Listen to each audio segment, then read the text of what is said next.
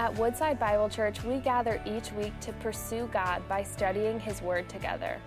We live in a culture filled with promises for a better life, deeper satisfaction, and greater purpose, but how do we know which is right?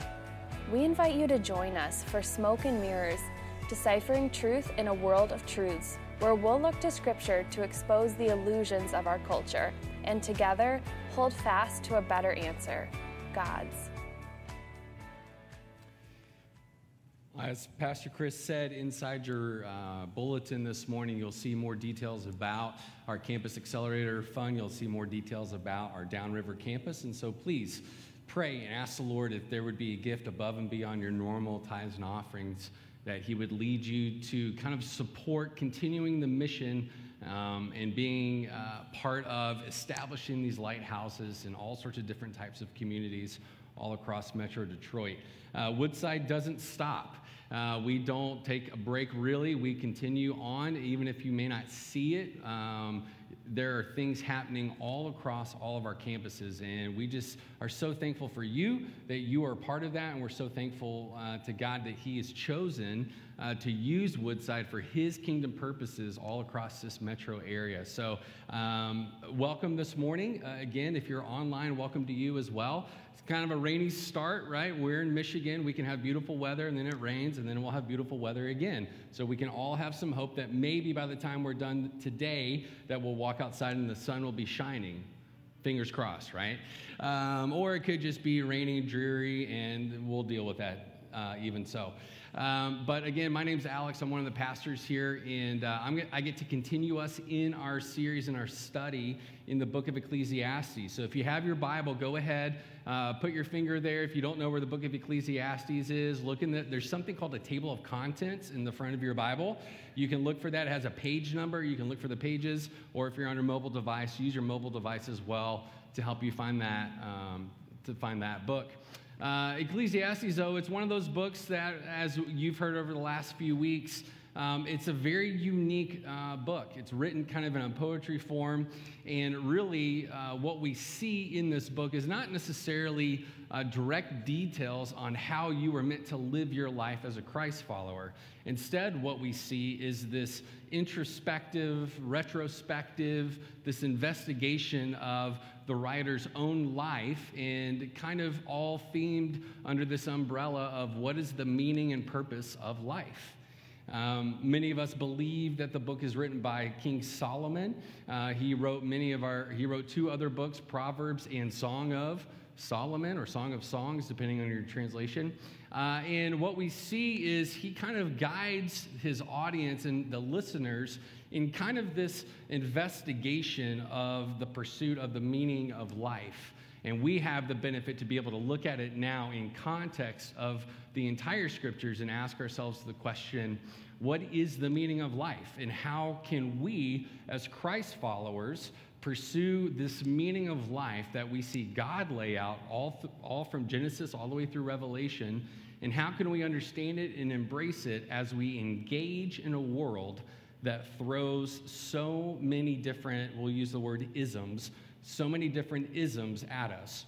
First week, we talked about naturalism and how just creation in and of itself. Last week, we talked about intellectualism and this pursuit of uh, is there anything good in this pursuit of intellectualism? Today, we're going to talk about a really fun word, but before we jump in, let me pray. Uh, and just ask the Lord to be uh, with all of you here and also with me, because I need prayer too. So let's pray real quick. Father, uh, we thank you for your word. We thank you that we have it as um, a source of direction, as a source of life. We thank you that we have the ability to read it and decipher and, and truly understand more of who you are the more that we study it, the more that we meditate on it, the more that we're in it. Father, help us to be students of your word. Help us to be faithful followers of you. And Father, right now, as we dive into this and we talk about um, this topic that really, Lord, I think affects so many of us without us even knowing, that Father, we'd be willing to listen to your Spirit, that uh, Holy Spirit, you would speak clearly to us, and Father, that you would show us how to glorify you, how to say thank you to you, and God, how to repent of things in our life and turn our eyes and our hearts towards you. Father, would you be with us? Give us the words uh, to hear and help us to understand clearly. We pray all this in Jesus' name. Amen.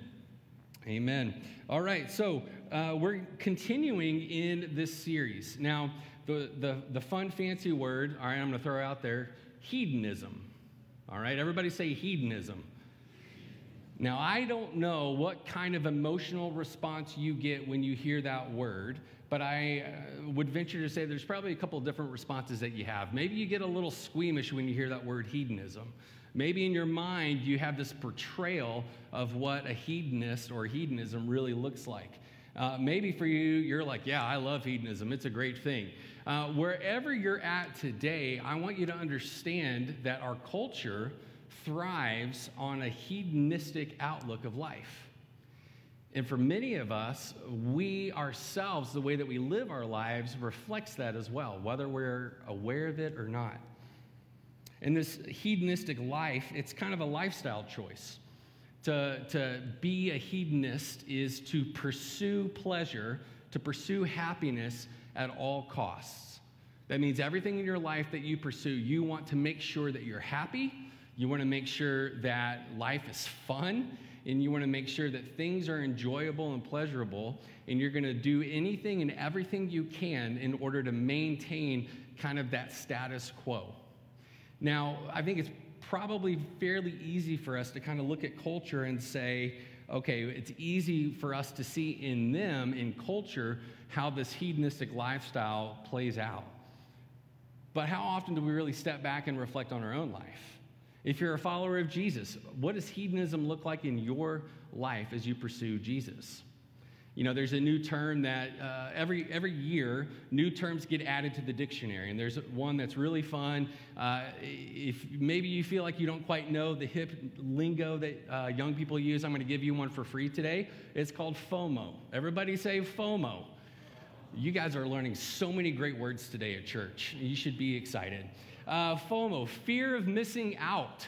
This phenomenon of uh, people have this real fear that they're going to miss out on something that somebody else is doing right? Where do we get this FOMO? Where do we get this uh, fear and we get this comparison? Where does it really come out in? I think the easy answer is social media, right? You look at social media and you see what other people do. You see what other people have done, and you begin to kind of evaluate yourself and say, well, I want to do that. I want to go out on the lake. I want to go camping. I want to go on this trip. I want to I want a spouse like this or that. I want to have this. I want to have that. And we, whether we're conscious of it or not, the more and more that we kind of swipe and the more that we're just kind of, you know, the mindless, I don't really know what I'm doing, I'm just looking through Facebook or Instagram, the more and more that this kind of expectation starts to come upon us. We see people enjoying life. We see people having all of these adventures. And really, what we're doing is we're seeing this perception of happiness. And for us, I think we want to kind of mimic that, right? We want to experience that too. Oh, look, they went to Disney. I can do that too.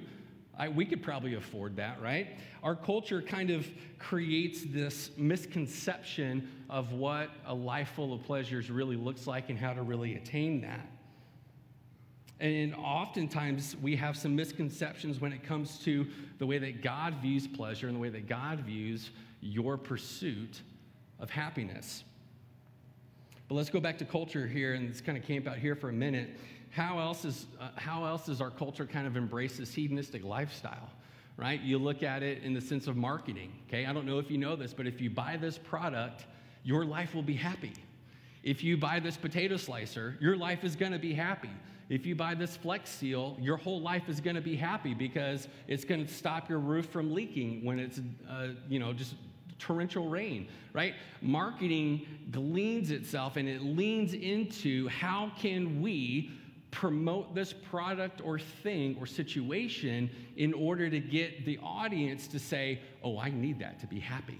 I need that to be, ha- if I have that new phone, my life is going to be so much different. It's going to have rounder edges and it's going to be easier to slide in my back pocket right? Marketing is just constant over and over and over and over again. You need this. You need to purchase this. You need to have this.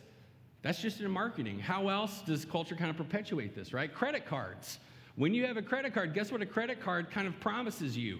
You can have this life over here too. Just put it on credit and you can live your life to the fullest. And then we'll come back and then we'll ask for our money back from you and we'll do it at 20, 30, 40, 50% interest because you failed to repay what it is that you took out on credit. Right? Credit cards, that's that's the disillusionment of credit is that, hey, I can have temporary satisfaction and temporary happiness because I know in the end I'll eventually pay it off because they're telling me, hey, here's your really clear credit card payment plan you can do. Right? What else? Political agendas, right? Let's touch on some touchy subjects here, right? Political agendas oftentimes base themselves on how do I appease the crowd?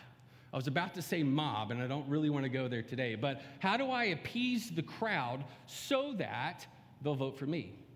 How do I pre- uh, present things and position things in order to say, hey, if you vote me into whatever office it is that the person's running for, if you vote me in, I'm going to make sure that your life is happy. I'm going to make sure that your life is content. And again, we've already talked about social media, and we've talked about how we, we have these highlight reels, or the perceived highlight reels of, wow, their life is so good. I want to have the job that they have. I want to be able to do the things that, that they do because I don't get to do those things right now. And if I just do what they do, then maybe, maybe I'll have some of that happiness too. And I don't know if you know this, but you know that culture also looks at Christianity, looks at Christians, looks at you if you're a follower of Jesus, and oftentimes says, whatever, dude, y'all are lame. Christians are lame. I got no response today from that one, right? hopefully you feel a little bit of like, don't say that about me, right? But Christians oftentimes come off as lame in comparison to the world. Because the world looks at us and says, You guys don't do all this fun stuff. You guys don't pursue pleasures. You have all these things in front of you, but yet you say no to that. Why would you do that? Y'all are lame. I'm trying to think through all these different examples. I don't want to offend anybody today, so I'll just skip over that, right? But oftentimes we've kind of created this idea in this perceived subculture that says, hey, you should come to church. You should come follow Jesus. Let me tell you about him because if you don't, you're going to die and go to hell for all eternity. Come over here and you can wear our bracelets and our clothes. We have our own radio stations. We like to go to uh, Jesus Chicken, it's Chick fil A, bless you, right? And do all these things. And, you know, the world looks at it and says, man, y'all are lame. Because the world looks at things in life, they look at pleasures in life, and they say, hey, we're going to pursue all of these things without, without any restraint, without any boundaries, without any context, and we're going to do it all because we find pleasure and happiness and contentment and what we think is fulfillment as we pursue after those things. Here's another hard question for you Did you know that God is good? Did you know that God is good? This, this is the profound big idea for today. God is good. Did you know that God created all things? Did you know that God knows what pleasure actually is?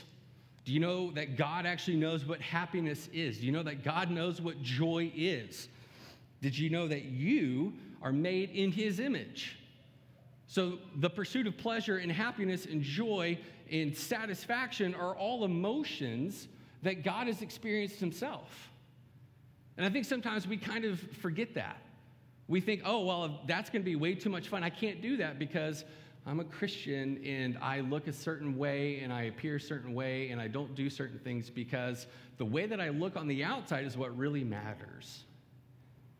And we kind of give ourselves this false identity and this false perspective of, can you be a Christ follower and can you pursue pleasure? Let me ask you some more questions. Did you know that God wants you to eat porterhouses that are medium and that have the little garlic butter on the top? Do you know that He wants you to eat that? Do you know that God wants you to enjoy drink or drinks? He wants you to enjoy them. Okay? Did you know that God wants you to enjoy hobbies, things that fill your time and bring you uh, satisfaction and happiness and puts a smile on your face? Maybe it helps you like decompress. God wants you to have a hobby, He wants you to enjoy those things. Did you know that He also wants you to provide the means necessary for your family, for you, and He also wants you to be able to provide for other people? It's okay to make money. That's okay. It's okay if you have money. It's okay if you don't have money. All of these things God has created for you to enjoy. The other big thing, right? Did you know? This is a big one. Did you know that God created sex? wow. I'm just going to walk off now, right? there were three dudes that said amen. right? But God wants you to enjoy sex because He created it. In all of these things, He's created them and He's given us guardrails and He's given us direction on how to enjoy these things, on how to embrace these things, on how to pursue these things in our life. And again, the world looks at the guardrails and says, I don't need that. That doesn't sound like any fun. I don't want to limit myself in these different things, right? And God says, no, no, no, no, listen, these are really great things, but in the appropriate context. Sex inside of marriage, right? Food and drink, so long as it doesn't lead you to a place of gluttony and drunkenness, right? Money, so long as it doesn't become your idol or your God and you become overwhelmed with greed. All of these things we can enjoy as Christians. We can live really fun filled lives so long as we do it in the context of what God lays out in His scriptures. And oftentimes, what the world sees, they see the rules and they say, I don't want any of that. I don't want to have any boundaries. I want to do whatever it is I want to do. And oftentimes, what they find is that their pleasures become so short lived. Why is it that pleasures are so short lived? I want to remind us of what Jesus does in his ministry. He was talking to everybody, he was saying, Hey, you are so focused on the external. You are so focused on looking right.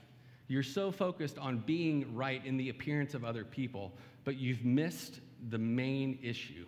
And the main issue is the condition of your heart. All throughout Jesus' ministries, you can go and read, you can go and study he always brings it back to what is the condition of your heart and what is it that your heart shows me about you? So when it comes to money or sex or even pleasure as an umbrella, are you simply looking for the external experiences or do you see everything in the context of really what's the drive in my heart about this? What is it that's kind of moving me forward? For a believer, whose heart is kind of positioned to say, whatever I experience in my life, Lord, may it honor you. Whatever I go through, whatever I eat or drink, I'll do in thanksgiving to God. Whatever I experience, I'll recognize the hand from which it was created and I'll give thanks. And I'll do so with happiness and joy, and I'll look to Him and say, Thank you, Lord, for this for believers, we don't place our purpose and meaning in those life experiences or on those external things, but rather we place our purpose and meaning to the one who created all those things. And we say, God, from you all good things have come. And I choose to thank you, to glorify you, to follow you in the ways that you say I can enjoy these things. And that is why, for a believer, pleasure doesn't have to be short lived. But for a watching world, they look at it and they say, I don't want any of that. I want to keep doing all of these things because I know that I can find my own meaning and my own purpose as I pursue these pleasures. That was a really long intro, but I felt like we needed to really get ourselves in the mind frame to understand what we're about to read here in Ecclesiastes chapter 2. So let's go ahead and turn there. Ecclesiastes chapter 2. We're going to be in verses 1 through 11. Listen to what it says. I said in my heart, Come now, I will test you with pleasure. Enjoy yourself. This is Solomon talking about himself, okay? Saying, I'm going to test myself now with pleasure and I'm going to enjoy myself. But behold, this was all vanity. I said of laughter, it is mad, and of pleasure, what use is it?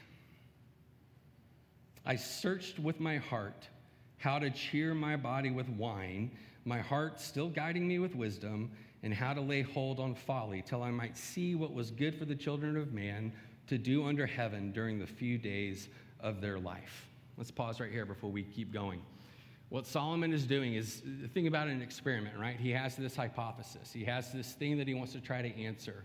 I'm going to try to find this meaning of life. And what, the way I'm going to do it is I'm going to, I'm going to pursue pleasure.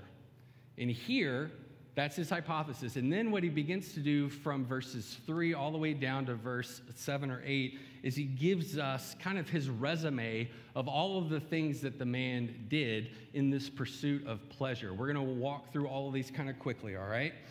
Here we go. So we've already talked about verse three of how he chose uh, his heart I searched with my heart how to cheer my body with wine. So he's pursuing drink, right? Uh, I made great works. Verse 4 I built houses and planted vineyards for myself. Verse 5 I made myself gardens and parks and planted in them all kinds of fruit trees. Verse 6 I made myself pools from which to water the forest of growing trees. Verse 7 I bought male and female slaves and had slaves who were born in my house. I had also great possessions of herds and flocks, more than any who had been before me in Jerusalem. I also gathered for myself silver and gold and the treasure of kings and provinces. I got singers, both men and women, and many concubines, the delight of the sons of man. Talk about a resume. A resume of an individual, of a man who pursued above all else to obtain all of these things. I think Solomon probably had a lot of pleasures in life right? We could go through each individual one and try to compare and contrast what it looks like today in our world, but I think you can kind of sum it up in three categories or three buckets. The first bucket is all of the things that he created and made for himself. Notice that in all of the text. I made for myself. I built for myself. I did this for myself. It wasn't, he wasn't trying to be filling, uh, I can't say that word this morning. He wasn't trying to bless other people in his nation, right, with what he created. It was all about him. I'm going to create all these things. It's going to be really great. And then he goes on. The other bucket, the second bucket that he has, is the pursuit of wealth, okay? The pursuit of wealth. When you start to like really dig deep into Solomon's life, many uh, scholars and theologians they don't even try to equate modern day wealth to what solomon had because the number would be astronomical we're talking trillions upon trillions of dollars if you look in Second Kings, you'll see some more description of the way that Solomon's wealth and his assets kind of played out. He even had a cup of gold, not like gold plated or like, you know, gold inlay. It was a actual cup of gold. And that's what he would drink his wine out of. That's a little eccentric, if you ask me, right? But he, he just had all of this money and all of this wealth, and yet he still finds it all as vain. And then you go on, you go to the last part, and you see that um, the pursuit of gratifying his flesh, okay? Being able to gratify the desires of his flesh. I don't know if you know what concubines are. If you need help, look it up on a dictionary, okay? But to have a, a harem and to have a group of people that you could go to at any time that you wanted and say, I'm in need, I'm to go to my concubines and pick which one for today. The guy had a life of pleasure. It's okay if in your mind you're like, well, that may be kind of nice to have some of those things. Did anybody think that, or is it just me? Okay, it's just me. All right? I told you I need prayer. So Solomon has this huge pursuit of pleasure in his life. And yet, what we'll find out later is again, he says, all of this was in vain. All of it was in vain. How well do we examine our life? Just like Solomon's doing here. We assume he's at the end of his life and he's looking back. How well do we do that in the here and now? Not when we wait for our deathbed, not when we're in the nursing home, not when we're just kind of waiting around for our moment to come, but how do we right now, today, in this moment, maybe today over lunch, how well do we examine our life and put meaning of life, meaning of our life, into all of these things that we pursue? these pleasures of the world that we pursue.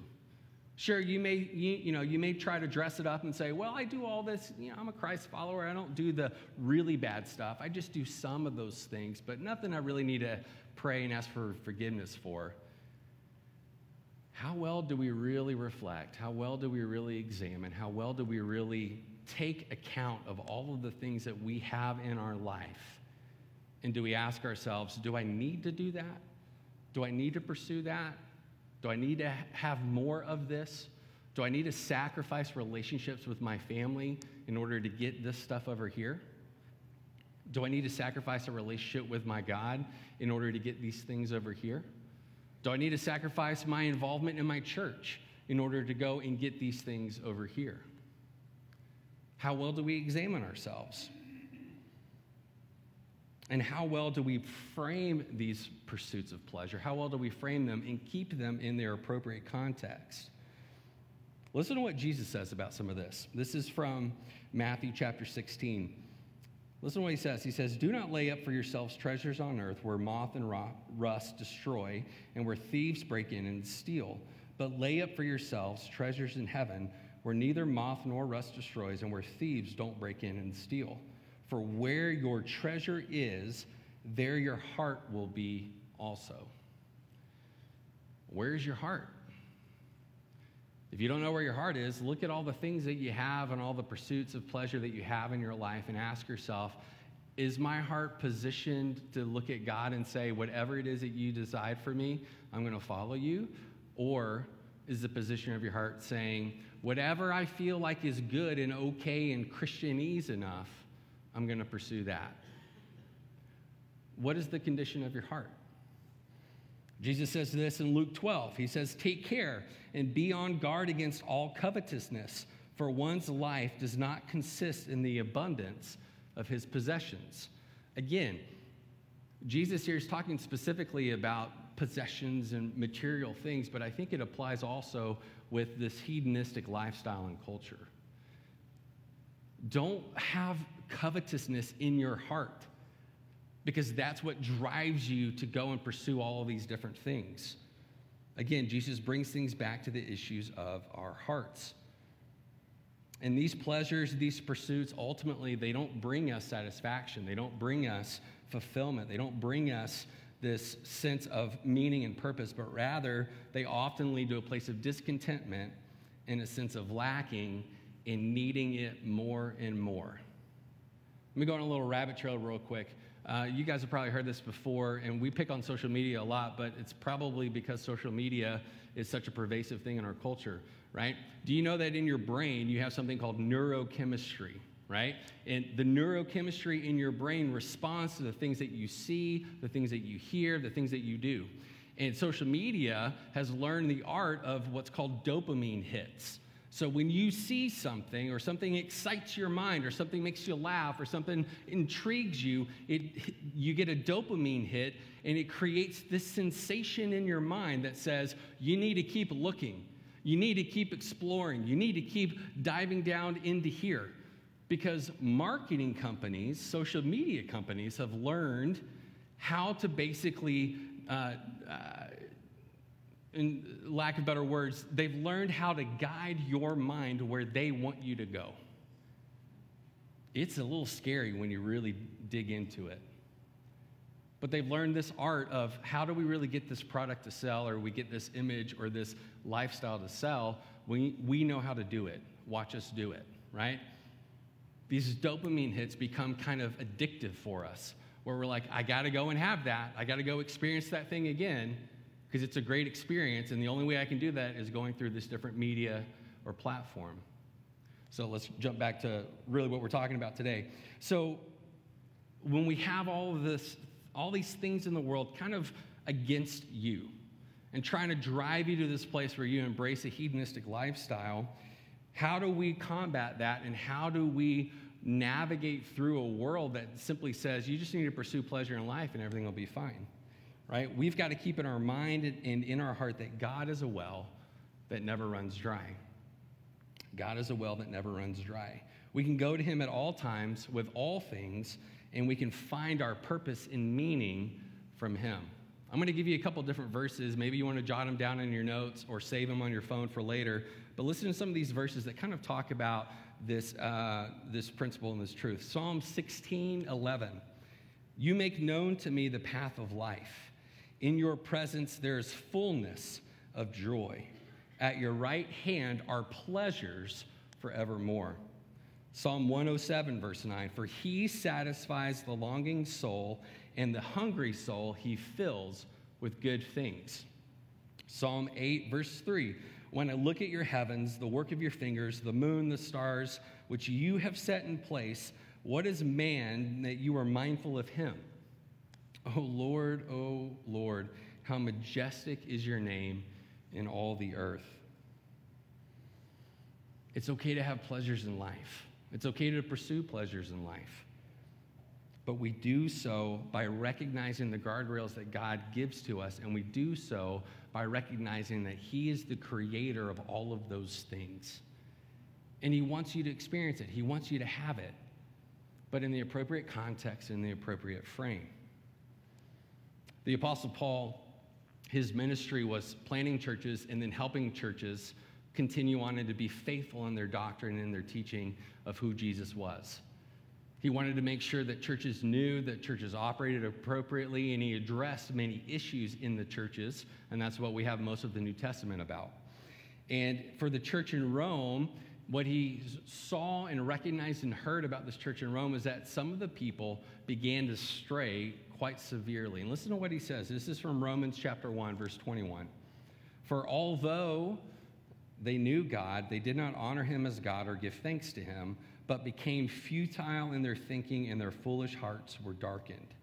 Therefore, God gave them up in the lusts of their hearts to impurity, to the dishonoring of their bodies among themselves, because they exchanged the truth about God for a lie and worshiped and served the creature rather than the Creator who is blessed forever. What a scary thing to think about. Paul's talking in general about humanity in this part right here. But I think for many of us Christians, I think we need to kind of take a moment, take a step back, and reevaluate why am I doing all the things I'm doing? Why am I willing to do all these things I'm willing to do? Am I doing it in such a way where I'm glorifying and worshiping the creature, or am I glorifying and worshiping the creator by what I do? Let's jump back to Solomon and let's see how he kind of concludes his own experiment, kind of his own uh, retrospection. He said, So I became great and surpassed all who were before me in Jerusalem. Also, my wisdom remained with me, and whatever my eyes desired, I did not keep from them. I kept my heart from no pleasure. For my heart found pleasure in all of my toil, and this was my reward for all of my toil. Then, this is a key word. Then I considered all that my hands had done and the toil I had expended in doing it, and behold, all was vanity and a striving after wind, and there was nothing to be gained under the sun. For followers of Jesus, let's take a page from Solomon's book and let's recognize that the pleasures of life will never be as fulfilling as you think they will be. Recognize that the meaning of life is not for you to pursue pleasure, it's not for you to experience pleasure. And as we continue through this series in this book, you're going to hear from Solomon really what the meaning and the purpose of life should be all about. And here's kind of a preview or kind of a spoiler alert that you can take even from the Apostle Paul. Listen to this. This is Philippians chapter 3, verse 8. Indeed, I count everything as loss because of the surpassing worth of knowing Christ Jesus, my Lord. When you have a relationship with Jesus, where he literally is sitting on the throne of your heart and he's the focus of your life, what he says for you to do, how he leads you, how he corrects you, how he trains you up. When those things you're willing to listen to him and you're willing to submit your life to him, then you can truly experience the pleasures of life that we have around us in a way where it is honoring to God, in a way where we're able to give thanksgiving and praise to God, in a way where you're able to experience those things and show a watching world that God is good. And show a watching world that you can enjoy pleasures in life. However, they are not the purpose and meaning of life. They're kind of the icing on the cake. So for us, is knowing Jesus truly that inspiring? Is knowing Jesus truly something that surpasses all other things in our life? Is being obedient to Him and following Him and, and listening to what His Word has to say, is it truly the thing that controls our life? Or do we just kind of keep Him in our shirt pocket and just pull Him out whenever we're in need or in pain or sickness? All right, we're all good now. I'm going to put you back in. You can have a life of pleasure and joy and happiness and fulfillment, but you can only have that when it starts from the position of your heart where Jesus is the ruler of your life, where Jesus is your Savior, and where Jesus truly is the guiding direction and the guiding point in your life. For Solomon, he wants the people to hear and understand I've attained everything. I had every pleasure imaginable. And yet, all of it was in vanity because none of it really brought me what it is that my heart truly wanted. There are people watching you right now. There are people watching you this week at work. There's people watching you in your neighborhood who know that you're a Christ follower. What are you showing to them? Are you showing them that you can be in Christ, that you can be a Christian and still do all of these other things over here and you just get a free pass out of hell card at the end of your life? Or do people watch you and say, wow, they enjoy all the same things that I do, but yet they go about it in such a different way? What is this Christian life really all about? And how can I know how to have that relationship? And maybe God will use you to help invite somebody new into the family of faith. Let's pray. Father, thank you again for your word and for just the fact, God, that you desire to lavish us with gifts, that you desire to lavish, lavish us with pleasures in this world. But God, you do so in a way that doesn't glorify us, doesn't glorify the experience, but God, rather it glorifies. Father, help us. Help us to be men and women who, above all else, above all other things in this world, that we pursue knowing you. And that from that, we have that icing on the cake where life is full where we are satisfied because of you and we have contentment because of you. Father, we need your help as we constantly navigate this world, as our kids are growing up in this type of world. God, we want to be a people who, yes, are markedly different because of our relationship with you. Not because we look so different on the outside, but God, ultimately, that our hearts are so different. Father, we need a revival in our hearts. We need revival in our churches. We need a revival in the way that we truly invest and invite people into this relationship with you. Would you show us how to do that? Would you give us the strength and the vision to see those opportunities? And God, would you remind us still what the true meaning and purpose of life is all about? Speak to the people here this morning, Holy Spirit. Show them the areas that maybe they need to repent of. And show them in your mercy what the next step looks like. We need you. We're ready to listen to you. Help us to follow you. We pray all this in Jesus' name. Amen. So, as we close out our service in, in worship, I want you to really listen to and watch the lyrics of the song as you sing them Maybe you just need to be silent and focus on the words, but I want to encourage you. Let's turn our hearts and our minds towards Jesus and to see that He truly is the fulfillment of all things. Thank you for joining us as we study God's Word together. We would love to hear how God is moving in your heart and get you connected into the Woodside Bible Church family. Head to woodsidebible.org/connect to introduce yourself today.